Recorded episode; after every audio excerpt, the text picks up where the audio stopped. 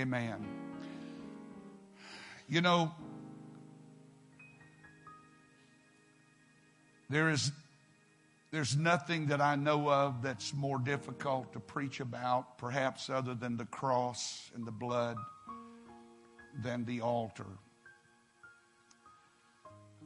I guess because I feel so woefully inadequate to preach about that, but I know that that's where we need to be right now. I'm not preaching condemnation to this church.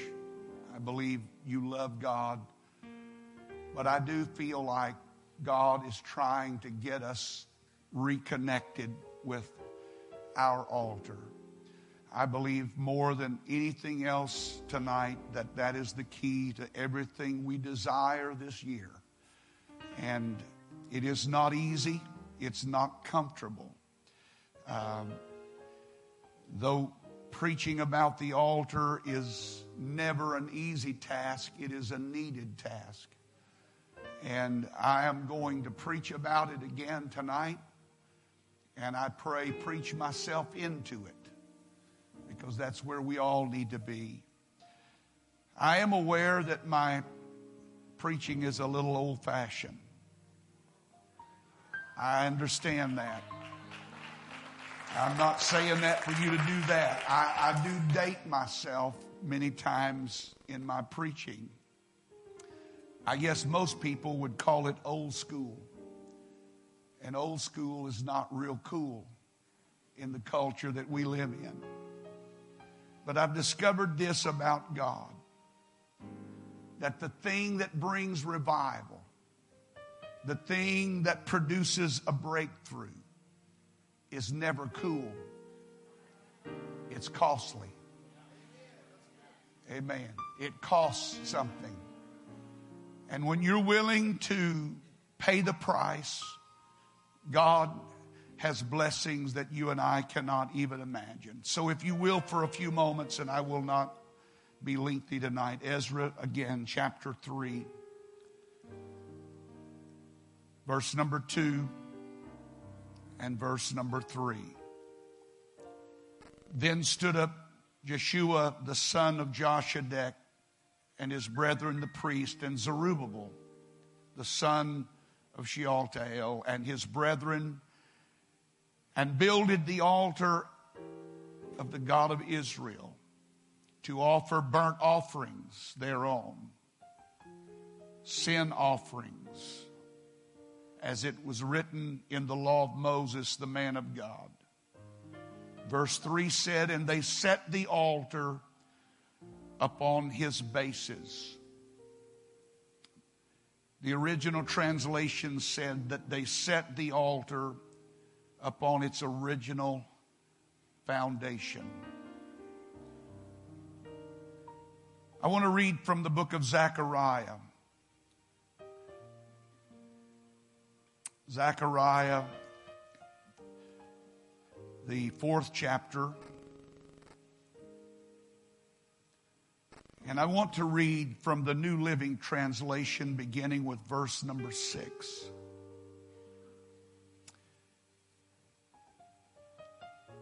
Then he said to me, the Lord speaking, This is what the Lord says to Zerubbabel It is not by force, nor by strength, but by my spirit, saith the Lord of heaven army. Nothing, not even a mighty mountain, will stand in Zerubbabel's way. It will become a level plain before him. And when Zerubbabel sets the final stone of the temple in place, the people will shout, May God bless it. May God bless it. All of this came as a result of what we read in Ezra chapter 3 of his involvement in rebuilding the altar. And God said, It is not by might, nor yet by power, but by my spirit, your King James Version. Most importantly, is what God said to Zerubbabel about what was before him. There is no mountain that can stand before you. There is no mountain that can stop you. It will become a level plain before you. When you set the final stone of the temple in place, there's going to be a shout from God's people. May God bless it. May God bless it. And then another message came to me from the Lord. Zerubbabel is the one who laid the foundation of this temple, and he will complete it. Then you will know that the Lord of heaven's army has sent me. Do not despise these small beginnings, for the Lord rejoices to see the work begin, to see the plumb line in Zerubbabel's hand. Praise God. Never despise the day of small things because God rejoices in beginnings. Amen. The priority of the time. Would you say that with me? The priority of the time. I want you to join hands with your neighbor, with your friends. And let's pray together right now. Father, in the next few minutes, I'm asking you to do something in this place that will lift us, draw us, convict us, stir us, that we will not be the same. God, I am hungry for you. I am hungry for more of you. I want your revelation. I want your manifestation in this place. I want your anointing on this house. I want that anointing that not only breaks a yoke, but it will destroy a yoke. I want your blessings, Lord. I want your favor. And I am asking you tonight to help re- direct us, lead us back to that place where we need to be, that place of beginnings, that priority that should be above everything else in our life in Jesus' name. And everybody said, Amen. Amen. You may be seated. there is nothing that I have found in God that does not come with some kind of thirst and hunger. There is nothing that I have discovered of His truth and the revelation of His Word that did not come from a desire that was in my own heart. Diligence is something that God responds to.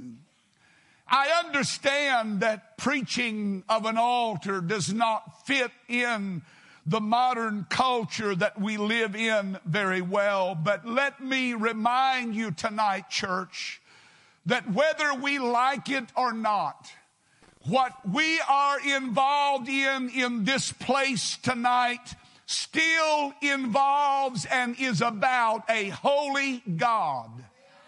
And I don't care how you massage that word or how you try to tone it down so it doesn't seem so offensive. You cannot separate holiness from God and you cannot take God from holiness. And if there's anything that God desires of me tonight, is to understand who He is and fall in love with who He is. He is a holy God, and He has called you and I to be a holy people that will resemble and reflect Him in every measure. Amen. As much as we might not like it, we are still connected to a cross and we are still connected to blood. I know there are many churches and congregations and denominations that have eliminated that word because it is too offensive. It is too abrasive. It is, it, it's too upsetting. But let me tell you that salvation cost a price that was very upsetting. That nothing that Jesus Christ did for you and I came without a great price. And if he was willing to pay that price, then I need to be willing to live the life that he paid the price for. Somebody ought to clap their hands and give him praise tonight. Hallelujah. There never has and never will be a revival that does not initiate the rebuilding of altars. We cannot have revival without that. I am challenging you. I am challenged myself tonight to start a revival by rebuilding your altar. Amen. Reconnect to those consecrations and the dedications and the commitments that have brought us to where we are tonight. The priority of this hour is essential for us to grasp and attach ourselves to. And that is the need for the altar in this place and the results of what that altar can produce. If you have walked away from your altar, or you feel it is no longer important, I implore you tonight go back and revisit that because there is nothing that will produce revival any quicker and there is nothing that will bring the favor of God upon this place any quicker than a man that goes back to an altar and lays himself on that altar and cries out to God from that altar. God will move when we do that. Amen. To secure the blessings of God, Israel went back to the original terms of their occupation of the promised land. They acted on the conviction by building again this altar that their worship to God according to his commandments was critical to the success of their life. Listen to me, church. I am sick and tired of trying to manipulate and produce something that is only man made. I am not interested in what we can do. I am more interested in what he can do in this place. The kind of church that we need is not manufactured. The kind of church we need is that which comes down from another world and kisses this place with its glory and changes our lives and transforms us into new creatures in Christ Jesus. Amen. The surest way that I know to find the help of God is to get back to an altar. To find that place where I can call upon Him. If I want to regain lost ground, and I am convinced tonight there were a lot of things that we may have gained this last year, but for some, there are some valuable things that have been lost. They've been misplaced. They've been laid aside.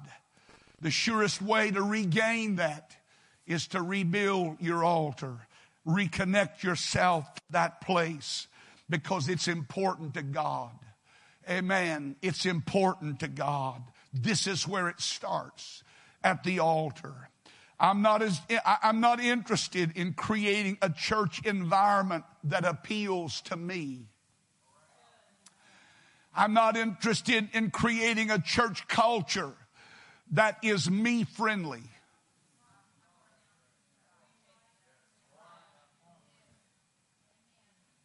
Now, you may just decide tonight to change your membership. Well, go right ahead. What I am interested in is not creating a culture or a climate that is me centered, but one that God said, Oh, that's where I want to be. That's where I'm going to come.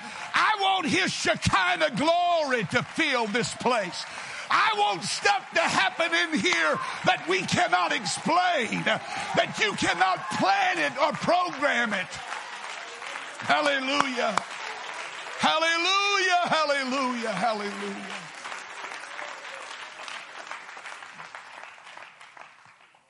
beautiful edifices and choreographed services and silver tongued orators have never, will never, can never produce the revival that our world needs. They may create another Starbucks culture, but they're not going to create another Pentecost. If you want a Pentecost, you're going to have to find an altar. You're going to have to find a place to go back and get reconnected to the power and the power source.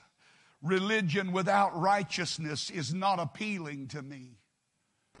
I'm not interested in having a form of godliness, but not knowing anything of the power thereof. I don't want a church that is shadow, but no substance. I don't want to come to a church that is pretense, but no power. I am not interested in coming where there are clouds but no water. I want there to be a rain to fall in this place. I want when the clouds come, I don't want them to just look like clouds.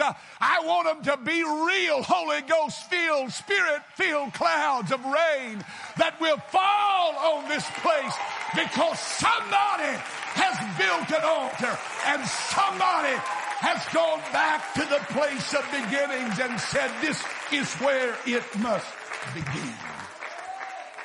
Amen. The altar for Israel was a place of atonement. All of us, all of us, all of us need a place to bring our sins and our failures.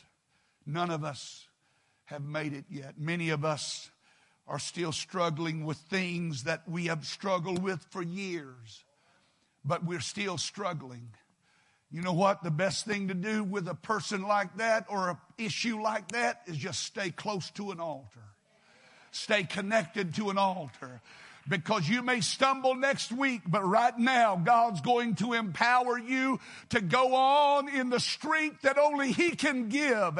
And you will go on in that power only if you have an altar to go to. Amen. There are some things that never will grow obsolete, and the altar is one of them. You cannot improve on what the altar was designed to do and what it was meant to be in our lives. It's a place where we can repent. Amen. It's a place where we can find atonement. It's a place where we can make amends, where we can reconcile. I am so thankful that we have been given the spirit of reconciliation. Not only with us and God, but we can have that among ourselves. You know where the best place I know of to take care of personal problems between you and somebody else in the church? Not on Facebook. The best place to take care of those issues is at the altar. It's bringing, first of all, yourself and then bringing your issue there. It's amazing what God can deal with and take care of in an altar service that you have been struggling with for weeks and months. It's amazing how God can reconcile and He can bring hearts back together that until they came to the altar, they wouldn't even speak to one another and they wouldn't even look at one another and they went out different doors in the church so they didn't have to contact one another. But when you find that person in an old fashioned altar, there's something that can happen on the inside. There's something that God can do in the spirit that will make you love everybody. Amen. It will make you love everybody, even the people you think you'll never be able to love. For Israel, the altar was a place of sacrifice. It was a place that they brought their offerings. They sacrificed. You know what that word means? We need to rediscover the meaning of sacrifice. I need to rediscover the meaning of sacrifice. I need to go look it up in the dictionary. I need to ask God to help me have a new revelation of what sacrifice is. Most importantly, I need to lay myself on that altar. Because when I keep myself on the altar, it's amazing how well I get along with people. It is amazing how the enemy's tricks to try to, to, to, to trip me up and cause me to fail just glance off of me like they, they, they, don't, they don't even penetrate. They don't even get through. It's amazing when I put myself on the altar, what God can empower me to withstand and what He can give me the strength to overcome when I learn the power of getting back to an altar. Amen. It was a place of blessing. You know, I don't know of anybody that doesn't want to be blessed. But we try to manufacture our own blessings. We, we try to make it look like we're blessed and we're favored. And we, we, we become professional puppeteers. We keep all the parts moving. We got the facade on. We've got all of the the, the, the, the, looks and everything goes perfect. And, you know, you can deceive people, but God doesn't. God, uh, God's not deceived by all of my chicanery. He's not impressed with all of my sleight of hand. He knows what I am. And He knows where I am. And He knows how long it's been since I've really had an altar visit. Amen. Anybody remember a real altar visit? Where you, you, you left broken and humbled and hungry and thirsty. And, and, and it didn't matter what anybody said, it didn't matter what anybody did, it didn't matter what happened. Something happened in that altar that moved you and changed you. I, I want to see some changes in some people's lives this year. Some of you that's been sitting on our pews and going through all the motions, I want to see some changes. I want to see you involved in worship. And, and you said, Well, I'm not the demonstrative type. Oh, yes, you are. Just let the right thing happen, and there's demonstration in every one of us. Oh, yeah. Somebody just hadn't figured out how to push your button yet, but God wants to get you back involved. He wants to see something pulsating from the end. Oh God, I need you tonight. I want to be close to you. I want to help somebody find you. I want to be a voice. I want to be a witness. I want to be a light. An altar was a place that they brought their offerings of thanks. Many of us, I feel like, limit the things that God would do in our life because we are not thankful for what He does do. We act like we deserve it.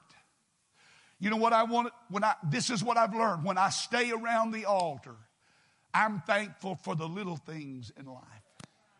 I am appreciative. I I, I learned to curb my tongue. I love it. I, I, we were talking today, and there's a book out. Evidently, we need we might need to do it as a church project. What's the name of it? Bud? About uh, curbing the criticism. Amen. Curbing the, the, the caustic, the, the tongue. Bringing, not, not, not just going through life and, and, and just saying whatever you wanted to say or, or, or saying whatever come to mind. Well, you know, that's just me. I just speak my mind. We need to, we need to learn how to curb that. And we need to let there be a thankfulness that comes from our lips that we're here. The fact that we made it through 2019, 2018, 2017. We could have been washed away. Our church could have been destroyed. We could have been down to nothing. But here we are tonight looking at a new future, looking at a brighter promise. All because God has been good to us. Oh, we've got to praise Him and we've got to learn how to thank Him for the multitude of His blessings that come on us every day.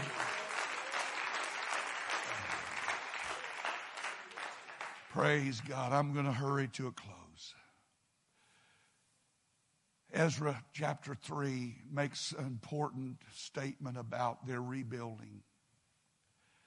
It just seemed to speak to me when I was reading through this over the last few days and weeks. The Bible said that when they went to rebuild, they went back to the original foundation. Now, I want you to imagine with me, if you would, what that setting must have been like. It was not clean like this floor is right here. It was not pristine. There was debris and rocks that were piled up. And after 70 years, I can't even imagine what had accumulated in the place where the altar was. But this is what I envision in the Spirit that when they came to that point of rebuilding, somebody said, You know what? We don't need to try a new kind of altar. We don't need one without sacrifice. We don't need one without repentance. We don't need one without blood involved with it. Let's make sure that we're not looking for an updated version of the altar. A more culturally cleansed altar where there's not as much blood and there's not as much giving and there's not as much this or that. They went back to the original foundation. If you're going to rebuild the altar, I'm going to tell you right now, you better listen to this simple preacher. You cannot improve on what God has already given. You cannot come up with a better altar. You cannot come up with a better way. You cannot come up with a better plan than what He has given to us.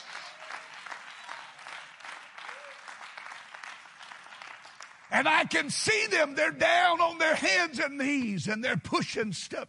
And what are you doing? I got to get back to the foundation. Now, oh, you, you could build it right. There, there's a place over here that's, there's not as much debris over there. Yeah, you might build one over there, but that's not where God built the original one. And they kept digging through all of that, moving these rocks you see, building and rebuilding altars is costly. It's going to take some effort. You're going to have to find yourself pushing some debris out of the way, some stuff, some clutter that you've allowed yourself to accumulate there. And say, well, you know, this looks pretty good. You know, synthetic. I mean, they can make it look so real that it fools even the experts sometimes. I'm not interested in a synthetic Holy Ghost. I'm not interested in synthetic healing. I'm not interested in synthetic deliverance. I want the real stuff. Hallelujah. And if you want the real power of the Holy Ghost, and not something that you can manufacture in a room with a few clicks of the keyboard and putting everything in place and make sure the lights are right and the mood is set and the crescendo is here and the descend is there. And we make all of these movements so that we can play on people's emotion because we haven't been to the altar long enough to realize that the real power of the Holy Ghost is the only thing that will move somebody and produce what we need in our church and bring the revival that we must have. Somebody has to get back to an altar. Somebody's got to go back to the original foundation. Come on, clap your hands to the Lord and give him praise. Hallelujah, hallelujah, hallelujah. Stand with me if you will. Amen whatever the cost, whatever the price, whatever it takes. Greater Life Church, I'm asking you to join with me. And let's reconnect to the altar. Amen. Reconnect to the altar. The prayer, the supplication, the humbling. Something happens when we do that. Man, Sister Kennedy shared with me this morning something that the Lord had given to her over the last few weeks, and she shared it with her family on Saturday. And it involved the altar. What happens after judgment had come upon the earth and the floods had washed the iniquity, the sin, and purged and cleansed? And all that remained was Noah and his family. And when he disembarked from that ark, the very first thing that he did, he built an altar. And the Bible says that the smell rose up before God. The, the incense of that sacrifice rose up before the Lord, and the Lord said, I will never destroy this earth by flood again. Do you understand that things that happen in the altar are so powerful?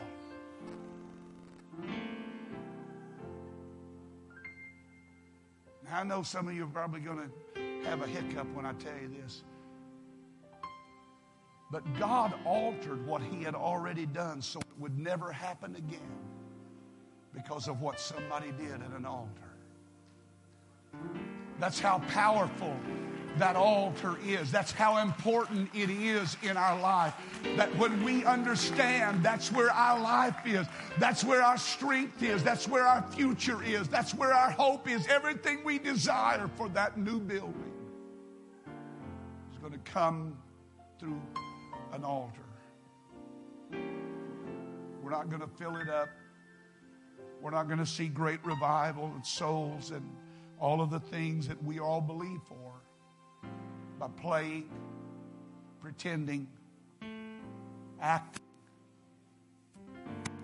We're going to have to be connected. We're going to have to know what it is to humble ourselves before God's mighty hand. Praise God. Praise God. Don't give up just because it's a little tough. I will tell you right now that rebuilding is tough. It's difficult. It's challenging. There's a lot of distractions. There's a lot of opposition.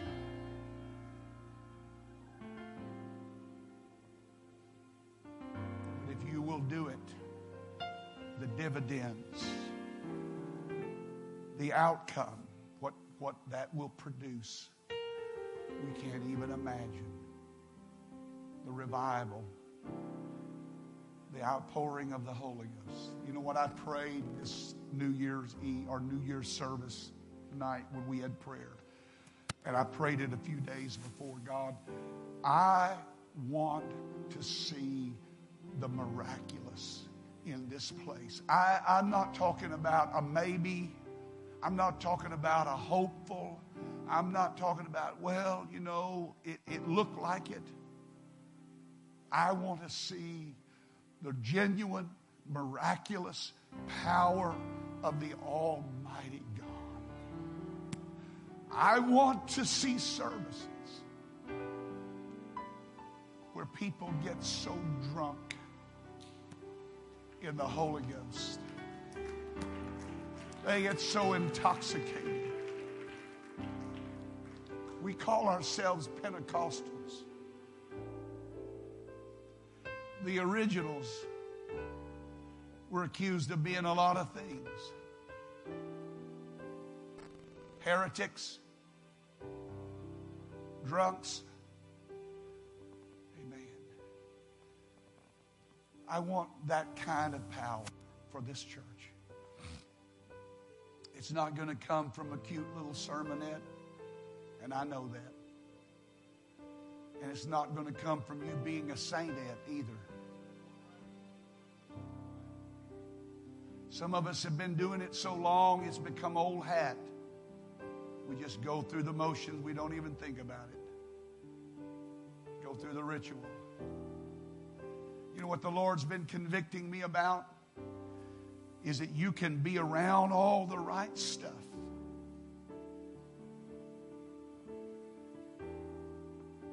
And yet you can miss what He's really up to. Just being around it isn't enough. I've got to be reconnected to it. I want to get plugged back in spiritually. You say, well, I don't feel like I'm unplugged. Well, come and help me get plugged back in. Amen. I don't feel like my altar's broken down. No, it may not be broken down. It just hasn't been visited. I'm talking about really visited. I asked you a while ago, does anybody here remember an altar night that altered your life? Do you remember an altar night that altered your life? That when you left there, nothing was ever the same from that day forward. That's what we need. That's what we've got to have. That's what I'm hungry for. That's what I'm asking you to be hungry for. God, help me to understand where it begins. It begins at the altar. It's not easy, it's agonizing. The flesh hates it, the flesh despises it. My flesh doesn't want it. My flesh wants to go do something else, but my spirit is saying, Come on. Come on, that's where it's at. That's where God's at. That's where His glory's at. That's where His miraculous power's at. That's where His mercy's at. Come on, reach out to Him right now. Oh, hallelujah.